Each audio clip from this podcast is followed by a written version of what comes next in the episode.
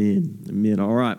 While they receive the offering, go ahead and pull out your Bibles. We're going to be in the Gospel of Luke. Um, if you are new and you are just joining us this morning, maybe for the first time, we've been in the Gospel of Luke for a little while. We've been in the Gospel of Luke since actually December um, here at Flourishing Grace, and uh, we got about a month left. We're going to wrap up Luke on Easter. Luke eleven is where we're going to be this morning, Luke eleven. Um, if you didn't bring a Bible, you left your Bible in the car, you left it at home, uh, you're going to want one. So there's one underneath the seat that you're sitting in. It's a white Bible, and Luke eleven, I believe, is on page, there it is, page five oh six, I believe. Luke eleven is where we're going to be.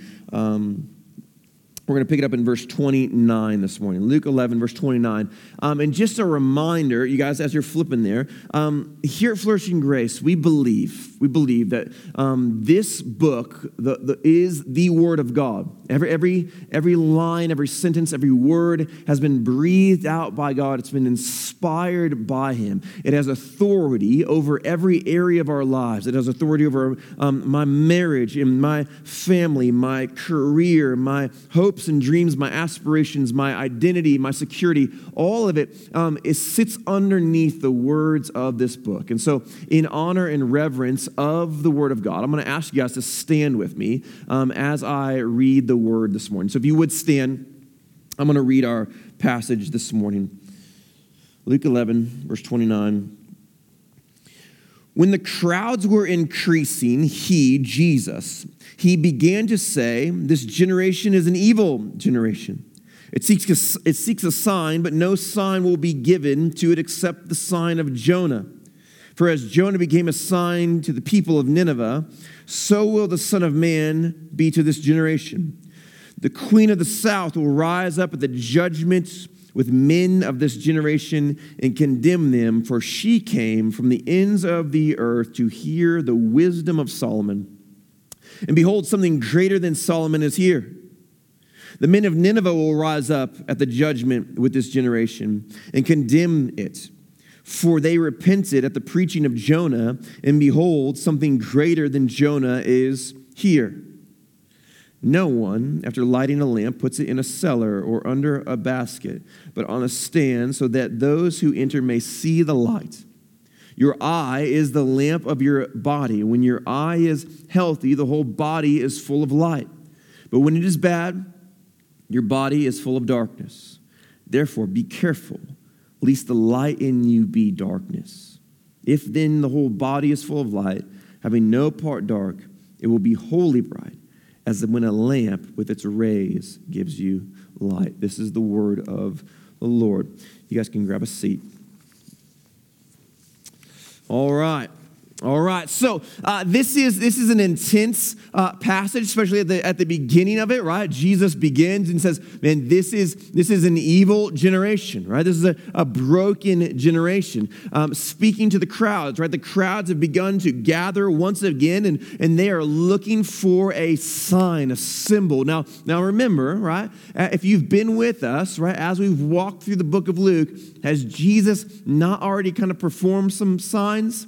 Has he not already shown them some crazy things, right? Um, he's, he's raised the dead. Um, he's given sight to the blind. He's done all kinds of crazy miracles, right? Healed uh, people from all kinds of diseases. Um, the paralytic being dropped in uh, through the roof, the, the woman who just touched his garment, crazy things, right? And there's, but again, they're saying, "I want a sign, I want a sign, I want a sign." And then he, he, he launches into this um, kind of rebuke on them, on this on this longing for more, always needing more, never being satisfied, um, and never never saying, "Man, the Messiah's here. Let's let's begin to act like it." He says, "The only sign you will receive is the sign of Jonah." Okay, right? Now, for those of you who grew up going to uh, church, you know the story of Jonah. You've, if you've been around, uh, you went to church as a child, you probably um, were told this story. For some reason, uh, we tell our kids this story about a man being eaten uh, by a gigantic fish. Uh, I don't know why we tell our kids that. That's terrifying, um, but we do. Uh, and the, the, the Jonah, how many days was Jonah in the belly of this fish? Three days. How many days is Jesus in the tomb? Three days.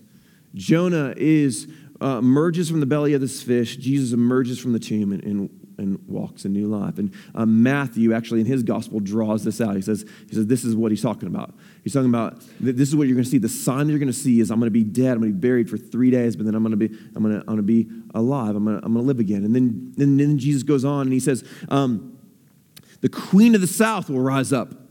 The queen of the south, and she's gonna she's gonna judge this generation. Well, who's the queen of the south?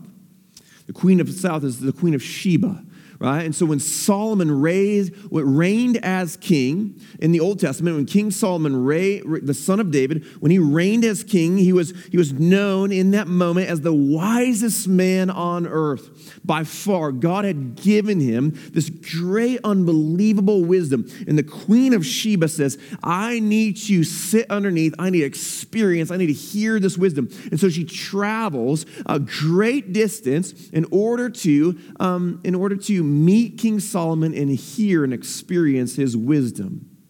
He says, man, what you, and then, then he goes on, he says, um, the people of Nineveh, the people of Nineveh will rise up and they will, um, they're, they're going to judge this generation. You see, the people of Nineveh, um, Jonah was sent to Nineveh, and Jonah didn't want to go to Nineveh. The, the Ninevites were a people who uh, were less than. Um, they, they, he, he, he felt... Um, He felt like they were dirty and unclean and didn't want to go there. God said, I want you to go to Nineveh, and I want you to call them to repentance. I want you to tell them. I want you to preach a sermon to them. And so begrudgingly, after being eaten by a fish, um, Jonah goes to Nineveh. And, and, and he's so he's so angry that he even has to be there. All he says is this. He walks into Nineveh and he goes, listen, you got forty days. If you don't repent, God's going to overthrow the city. And leaves. And the people of Nineveh repent. They turn back to God, and God rescues and redeems them. And so what Jesus is saying to the people who are looking for the signs is, man, you, you're so foolish. The Messiah's right here. I've, I've created miracles. I've given you all these signs. I've done all these things in your, in, in your, in your presence. The Queen of Sheba is going to be there on the day of judgment, and she's going to say, are you serious? Are you serious? I traveled across the globe to hear the wisdom of Solomon, and the wisdom of Christ was right there in front of you, and you rejected it? Are you serious? The people of Nineveh are going to stand there. They're going to be like, what is wrong with you, man? Like, you realize that the, the greatest preacher of all time has preached the greatest sermons of repentance that have ever been heard to you, and you rejected it? All we got was a few lame words from Jonah, and we received it. Like, what is wrong with you? And so at the end of the days, they're going to be there, and they're like, what, what is, I don't understand, right? For people like, like you and me, at the end of our days, missionaries who have given their lives to go into uh, countries that um, are remote villages where they speak a foreign language and there's no there's no Bible translated into their language. They're gonna they're gonna look at us at the at the day of judgment and be like, seriously, you had it the entire time in your language. Every font and every size that you could possibly begin to imagine was at your fingertips. You had it in your pocket. You could, you could have just pulled out your phone. You could have seen it. Man, I worked my entire life to produce that for, for another, for these, this people group. You had it the entire time, right? At the end of our days, the judgment will be more intense for those of us who have been given more, for those of us who have gotten to experience an amazing community like Flourishing Grace. I've been a part of small groups that love the word and love each other, sit under teaching from guys like me and Binger and Jake who just love the word and love the gospel. To have the, have the opportunity to be in a community that, that, that, that sings amazing music and praises the, and declares the glory of God and all that Christ has done through song. To be able to sit underneath that. At the end of our days, people will be sitting there and they'll be like, are you serious? You had all of that? You had all of that? What did you do with it? What did you do with it? And that's where Jesus actually goes next. It seems like these two things are separate, but they're not, okay? They're, they're not separate. When Jesus then goes on, he says, um, no one lights a lamp and puts it in the cellar or under a basket. That's silly, right? They put it on a stand so that all who may enter the house would see the light. Jesus says, listen, it's it's foolish. He's, what he's going to do is he's, he's going to give three statements. And they might seem complex, but the first two are very, very simple. The third one's a little bit more complex, but ultimately it's actually simple as well. And this is the first one, right? Nobody lights a lamp and puts it in a cellar or under a basket. Nobody does that. That's that's silly. It's foolish. It makes no sense, right? No, no one goes home and turns on all the lights and then kind of covers them with pillows and blankets. Nobody does that. Nobody, nobody turns on the light switch at their home and goes in, around and unscrews all of the bulbs. That would be weird, right? You need to see somebody for that. Um, that's that's a strange thing. It, it's it's a it's a statement that's so obvious, right? That people are like, well, yeah, we we understand that, we get that. And Jesus is saying, yes, I am the great light. I'm the light of the world. I'm the light of the world. Right? John, in the Gospel of John, John one, John um, John references this, this idea. Here, it'll be up on the screen for you. John one, nine and ten reads this way. It says, the true light which gives light to everyone was coming into the world. He was in the world, and the world was made through him, yet the world did not know him. Jesus says, I'm the light. I, I'm the great light. I am the thing that, that is going to illuminate your life. It's going to show you all that God has for you. It's going to show you all that God wants for you. I, I am that great light. What do you do with this great light? We we're called, we elevate the light. We shine, we use everything. Our lives should be a spotlight that shine on Christ for our neighbors, our friends, our coworkers. All that we do should glorify, magnify, make known, make famous the name and the renown of Christ with all of our energy, with all that we have. That should be the essence of our existence as followers of Jesus. We elevate the light. It's foolish not to. It's silly not to. It's like turning on a switch and going around taking off, all, taking out all the bulbs. It makes no sense. It makes no sense. Jesus goes on. He gives the second statement. He says, um, he says it this way in verse thirty-four. The eye, your eye, is the lamp of your body. When your eye is healthy, your whole body is full of light. But when it's bad, your body is full of darkness. Now, again, this is a really, really obvious and simple statement. It, it's confusing the way he says it, but it's really, really simple, right? If your eye is healthy, um, man, you're full of light. If your eye is unhealthy, it's full of darkness, okay? And, and it makes sense. If you, if your eye is unhealthy, you're, you're blind, right? You can't see. Um, there's no light. If your eye is healthy, you can see light. And so if if if we if I if my eyes are unhealthy, if I cannot see, if I close my eyes, Jesus doesn't Jesus says doesn't say your hands your your hands find the light. He doesn't say your your feet find the light, your your legs, your stomach, your head. It doesn't doesn't find the light, right? You need something in order to find the light. And, and if so, if I close my eyes and I, I walk around the stage, which I'm not going to do because it's it's dangerous. I will literally, I can't, my, my hands cannot tell me where the stairs are. I must fumble around in order to find it, risking life and limb that I might fall off the front of the stage. My my feet can't tell me um, where uh, the mic stands are or things that I might trip over. They can't tell me until it's too late. Only my eyes can tell me that.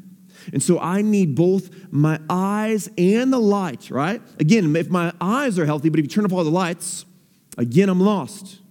Again, I wander. Again, I can't find the way. Um, and so I need two things. I need the light and I need my eyes. And so what Jesus is saying is the light has come. The light is here. You have the light. You need the ability to see the light. We need a healthy way of viewing Christ. And so he's not talking about a literal light or a literal eye. He's talking about figurative light. He is the light. And our eye is our is our mind, our heart, our spirit. Do, do we have it in us? Is our spirit in the right place to see Christ fully for who he fully is in all of the right ways? Do we experience him, or are we wandering around in darkness? If you can't see, see the light, we will miss him. Without the light of Christ, our lives are blind and our affections will wander and pursue lesser lights.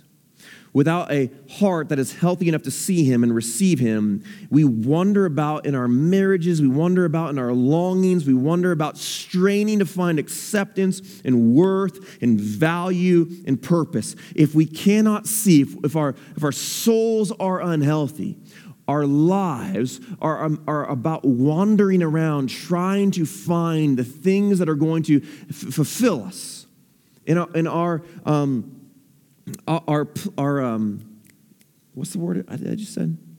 Affections, right? Our affections are, are wandering about. Our affections are, are like our hands and our feet, trying to find the things that our soul craves, worth and value, meaning and purpose. And if we, if our If our souls are unhealthy and we, we're unable to see the light of Christ, all we end up with are lesser lights. Kind of like the shake weights of faith. You guys know what the shake weight is? All right? You know what the shake weight is? It's like twenty, nineteen ninety-nine. And if you call now, you get two. And somehow, if you do this just for a few minutes a day with the shake weight, um, you get unbelievably jacked. Massive biceps, tree trunk quads, rock hard calves, and just rippled abs, okay? Um, and all you gotta do is this, just a few minutes a day, literally. Um, it's it's fact, that's guaranteed, right? Um, but just, just call now and you get two. I don't know why you need two. Um, you can only use one at a time. And you just do this, right? And everybody knows that's a crock. Hey, does anybody own a shake weight? Oh, man. They totally got you. They totally got you. Um, and it's and it's in a closet collecting dust, no doubt. And here's the reality, right? Uh, we are constantly searching for the shake weights of faith, the shake weights of our lives. We're, we're constantly pursuing these cheap ideas, cheap worth, cheap acceptance, cheap assurance, cheap love, right? These lesser lights, or maybe maybe it's the ab lounger of life, right? Friends, the lounger's in the title, okay? It doesn't work. All right, if lounger's in the title, I promise it's not going to produce amazing abs. My father-in-law owns one, um, or at least he did. I think it's gone now. It just kind of sits there. Um, these things that we think, we think this is going to work, and it's so easy. Just a few minutes a day. It's cheap. It's easy. It's gonna. It never does. It never produces. It, it never works. And so when we when we try to find our worth in cheap things, applause of men. We find our worth in cheap things like the sexual desire and image of a coworker, the dreams and longings that we have about them. Never, never fulfills. It never works. It only leaves us broken and longing and hurting and wandering about in the darkness. When we when we pursue our um, when we pursue our um, our purpose.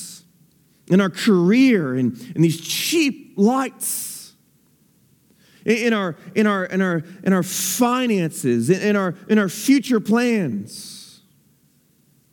It never fills. It never feels like, man, I, I've made it. I've, I've actually achieved it. I've actually I've actually gained it. It's just lesser than. I, I'm supposed to have worth. I'm supposed to have purpose. I'm supposed to have meaning and acceptance and value. There's something deep inside of my soul that craves those things. But when we find them in lesser things, we wander about in the darkness, always wondering if maybe there's more. If our eye is unhealthy, we miss the worth and the purpose that is found in Christ. We fail to see him. We fail to see the fullness of the gospel and what that actually means for your life and for mine. All right? When, when we when we find our when we miss our worth that is bestowed upon us in Christ, we miss the fact, Ephesians one five, that he has predestined us for adoption to himself as sons through Jesus Christ, according to the purpose of his will. God's purpose, his will, is that you'd be a son and daughter of him. There's no more worth than that. There's, there's no, there's no, there's no, there's no hot girl at the gym or some guy at work that can bring you more worth than that. There, there's no status that can bring you more worth than that. He longs for you to be known and to experience the fullness of being a son and daughter in Christ. When we seek to find our, the purpose of our lives in lesser lights, we miss the purpose that's found in the gospel. Second Corinthians five, twenty through twenty-one, therefore we are ambassadors for Christ, God making his appeal through us. We implore you on behalf of Christ to be reconciled to God. For our sake, he made him to be sin who knew no sin, so that in him we might become the righteousness of God. Your purpose is to know and to experience and to become as righteous as Christ and to therefore serve as his ambassador in this life. You think you can find a greater purpose for your life? It does not exist. To be one who leads others into flourishing relationships with Jesus. There is no greater purpose. There is no greater worth. There is no greater, there is no greater value in your life. When we find, try to find things that to treasure, or that treasure us, things that care for us, we miss it. Romans eight, thirty-seven through thirty-nine. No. In all these things, we are more than conquerors through him who loved us. For I am sure that neither death nor life, nor angels, nor rulers, nor things present, nor things to come, nor powers, nor height, nor depth, nor anything else in all of creation will be able to separate us from the love of God in Christ Jesus. You are treasured and loved by the God of all things. In him, you have all purpose and all worth and all value. You are more than a conqueror. You're more than a conqueror. You can stand on all things and say, no matter what happens in this life, I have, I've conquered because Christ has conquered on my behalf. He's conquered sin and death. He's conquered the grave. He's conquered the curse. He, the, the fullness of the gospel, the greatness of the light, seek it, see it, find it, cling to the light, know the light. Otherwise, we wander in darkness, and the light in us is that darkness. And this is the last piece that Christ says, the last statement, and it is a little bit more confusing than the first two. Be careful, at least the light in you be darkness. Now, it's confusing because how can light be darkness? Okay? It doesn't make sense. But if we're not careful, this is what happens. You see, if we're not careful and we begin to wander away, push Christ away, we begin to walk away and find our fulfillment, or at least half fulfillment, in these lesser lights, um, they become the things that we go, hey, this is going to satisfy, and so I'm going to pursue this, and this kind of satisfies a little bit. This is the best thing I've found so far, and so I'm just going to stick with that. These, these shake weights of faith, we find our, we try to find our fulfillment in that, um, and we move farther and farther away from Christ, and we make these things greater and greater in our lives. These lesser lights um, actually produce a greater darkness. You see, the, the, the, the dimmest star in our galaxy is so far brighter than, than the brightest streetlight. The dimmest star is so far brighter than the, the greatest light that we can fo- possibly find on earth. If you could draw near to that star, which you can't, it would incinerate you. But if you could, it would just be insanely bright. It would be, it'd be blindingly bright. Such a great, massive brightness. And yet in our city, with all of these lesser lights, the street lights, the home lights, the car lights, the, um, the all of these lesser lights. When we look up at the night sky, we can't even see it. The lesser light has produced darkness. It's created darkness. You see, light has created darkness. And my fear, my fear is that this is what's true for some of us in this room, maybe a lot of us. Actually, I think a lot of a lot of people who who, who call themselves Christians in in, in in at Flourishing Grace and in the United States, um, this is this is the reality of it. We we we we understand intellectually, we understand Christ, and we believe, yes, yes, there is a God, and yes, I believe that he's the God of the Bible, and I believe that uh, Jesus came, and he died on the cross, and he rose from the grave, but you don't know the light. You see, intellectually, you can you can have some sort of understanding, some sort of vague understanding, but you can still have that understanding and, and not know the light. I know that the stars are there. I know that there are great, massive, gigantic stars, bigger than planets, but I don't see them because I've filled my life with lesser lights. I've pursued my worth and value and my longings, my purpose and my acceptance in these lesser things. I've moved away from that great light.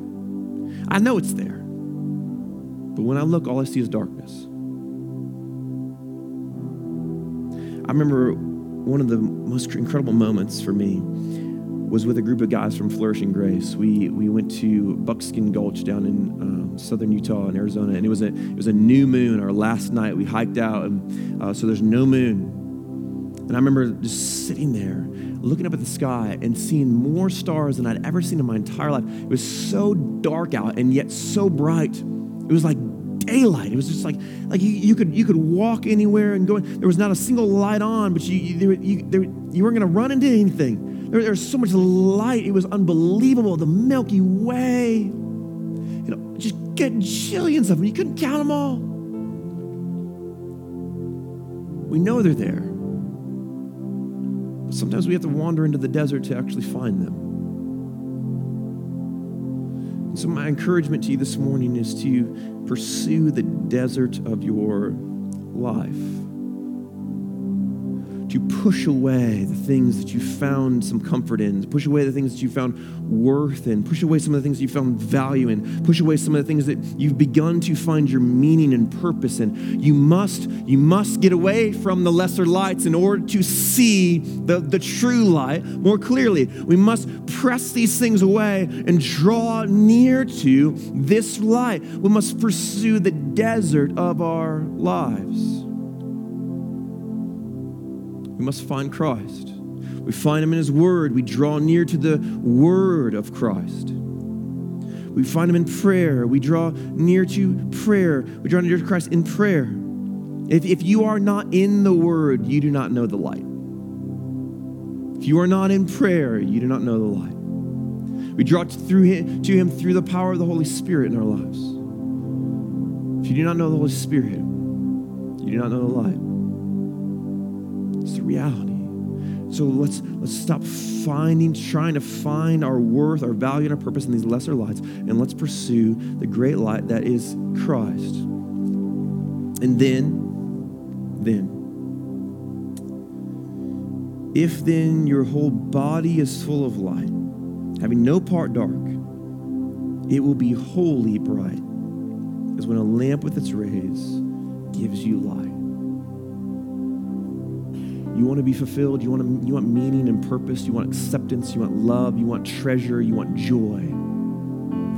It is in Christ alone. Christ alone. Holy bright. Let me pray for you. Jesus, let us be a people who treasure you, pursue you, reject these things, these lesser lights. Find our worth, our value, our purpose, our meaning in you. And, and let us not be a people who just say that. Let us not be a people who just intellectually understand that those things are true, but actually experience it. Deep inside, we, we, we see it, we know the light. It guides our soul. We no longer wander in darkness. We find all of our joy, all of our acceptance, all of our meaning in you alone. Be with the men and women in this room. Give them a hunger for your word, hunger for prayer, the, the, the longing to walk and to know the Spirit.